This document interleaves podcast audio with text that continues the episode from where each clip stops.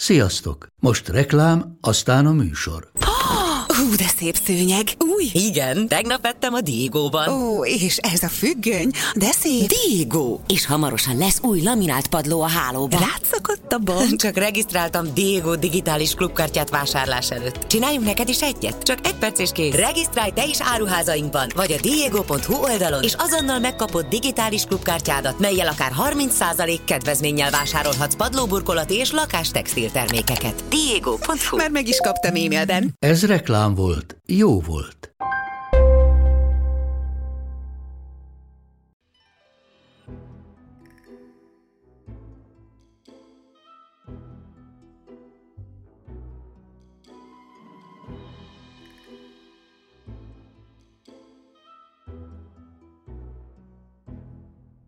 Sziasztok! Ez itt az Attágító Podcast, kuriózumokkal a tudomány és a történelem világából, elképesztő, abszurd és humoros érdekességekkel. Én Júlia vagyok. Először is nagyon szépen köszönöm azt a sok üzenetet, amit írtatok, illetve a támogatást. Ha te is szeretnéd támogatni az attágítót, azt megteheted azzal, hogy virtuálisan meghívsz egy kávéra. A linket ehhez megtalálod az epizód leírásában. Azok számára pedig, akik rendszeresen szeretnének támogatni, itt a lehetőség erre a Coffee oldalán. Kizárólag a rendszeres támogatóim számára hallgathatók itt, az attágító egyszer volt extra epizódjaim. Minden támogatom havonta egy új részt és egy bónusz mini epizódot hallgathat meg, természetesen reklámmentesen. Ha érdekel, az epizód leírásában megtalálod a linkeket. Egyszer volt egy osztrák főhercegnő, ausztriai Mathilde Marie Adelgunde Alexandra. Mathilde Albrecht osztrák főherceg lányaként született 1849. január 25-én dús gazdag arisztokrata családba. Mathilde 15 éves korában veszíti el édesanyját, apja pedig temérdek kötelezettségei miatt szinte sosincs a családjával. A főherceg lányát konzervatív katolikus nevelésben részesíti. Mathilde egy vidám, fiatal lány, akinek különleges érzéke van a legfinomabb anyagokból készült elegáns ruhákhoz. A pénz miatt nem kell aggódnia, papa fizeti. Ha pedig megtagadná, akkor még mindig ott van a nagyapja, első Ludwig bajor király.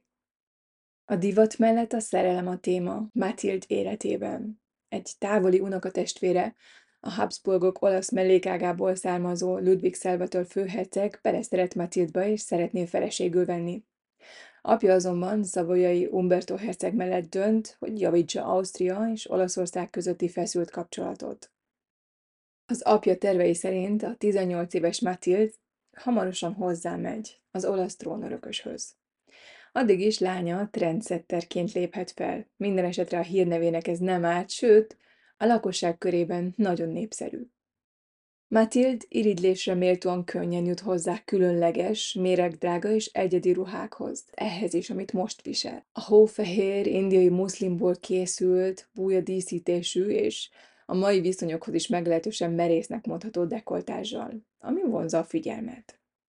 Így 1867. május 22-én kora este Mathilde elégedetten áll a tükör előtt, és legújabb ruhakölteményét vizsgálgatja.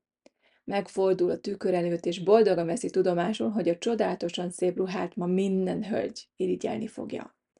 A ruhát, mintha csak ráöntötték volna és az anyag különleges az alkoholos glicerinnel történő kezelésnek köszönhetően, és még pompásabbnak tűnik, mint amilyen már eddig is volt.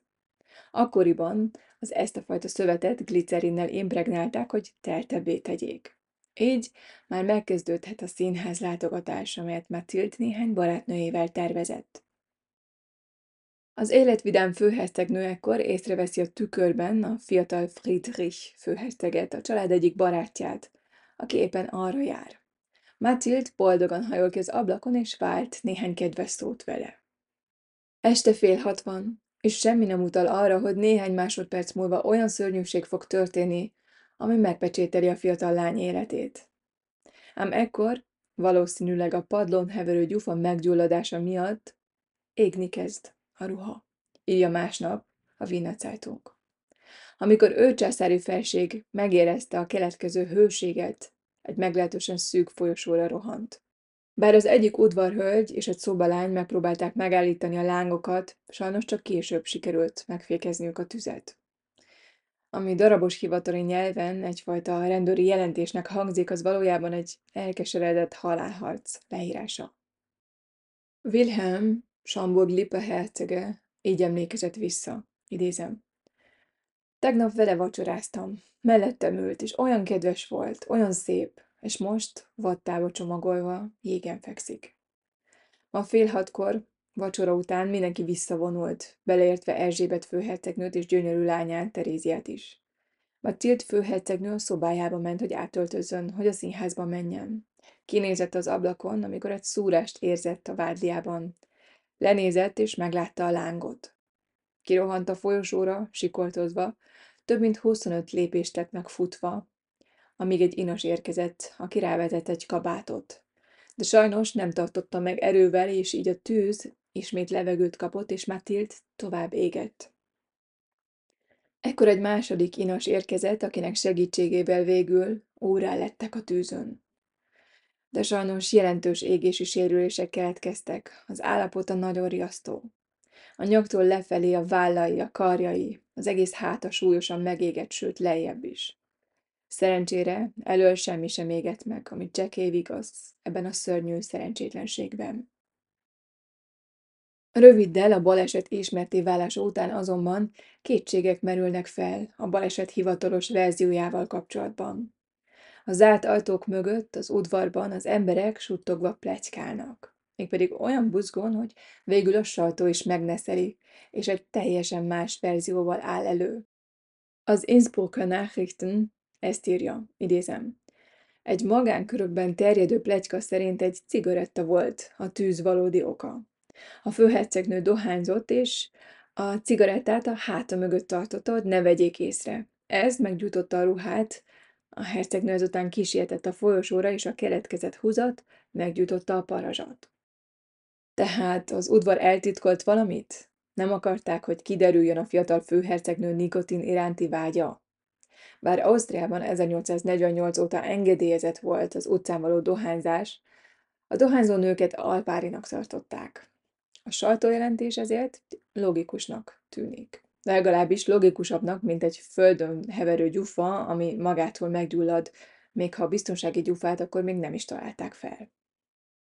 Egy másik újság még több részletet közöl a dicstelen történetből. Állítólag Mathilde apja, Albrecht főherceg váratlanul belépett a szobába, ami miatt Mathilde gyorsan a háta mögé rejtette a cigarettát. Nos, ez logikusan hangzik. Neves történészek ezt a verziót tartják a legvalószínűbbnek, és rámutatnak, hogy végül is ez a leglogikusabb. A konzervatív katolikus főnemes apa dohányzáson kapja a lányát. Amikor apja, aki szigorúan megtiltotta neki a dohányzás, hirtelen belépett a szobába, a lánya a cigarettát a pufos ruha mögé rejti. Az erősen gyúlékony, glicerinnen átitatott szövet pedig azonnal lángra lobban. Matild súlyos, másod- és harmadfokú égési sérüléseket szenved. Nyílt sebek vannak a hátán, a nyakán, mindkét karján és lábain. A főhercegnő egyfajta éber kómába esik. A mentési kísérletek sikertelenek. Két héten keresztül az ország legjobb orvosai küzdenek a 18 éves lány életért, de Mathilde sérülései túlzottan súlyosak. Mathilde főhercegnő 1876. június 6-án reggel 6 órakor a Bécsi Hetzendorf palotában mindössze 18 évesen belehal égési sérüléseibe. Holtestét június 10-én éjjel Fákjafénnél az elhunyt egész udvartartása és nagy néma tömeg társaságában viszik a császári és királyi udvari kápolnába. Ezt a szív külön temetése követi a bécsi Augustinus templom Habsburg szívkriptájában.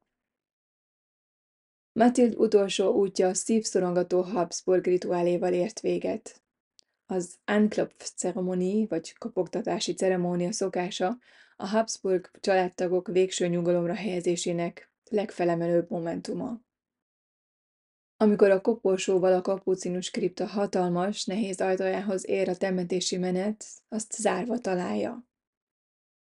Egy hérold, egy tisztviselő kopogtat a kapun, amely mögött egy szerzetes áll, aki a kopogtatásra így reagál. Ki van itt? A herold ekkor a halott teljes nevét és összes címét felsorolja. A szerzetes válasza erre mindig ez. Nem ismerjük őt. A Hérold ekkor ismét bekopogtat. A szerzetes ugyanígy megkérdezi. Ki van itt? A Hérold ekkor már csak egy rövid névvel és címmel felel. A szerzetes így válaszol. Nem ismerjük őt. Végül a kopogtató harmadszor is bekopogtat. A szerzetes harmadszor is megkérdezi. Ki van itt? Ekkor a Hérold alázatosan csak az elhunyt keresztnevét mondja és teszi hozzá, egy szegény, bűnös ember. Ekkor lassan kitárul a kripta súlyos altaja, és a halott bebocsátást nyer. Mathilde Marie Adelgunde Alexandra 1867. június 11-én tért haza őseihez.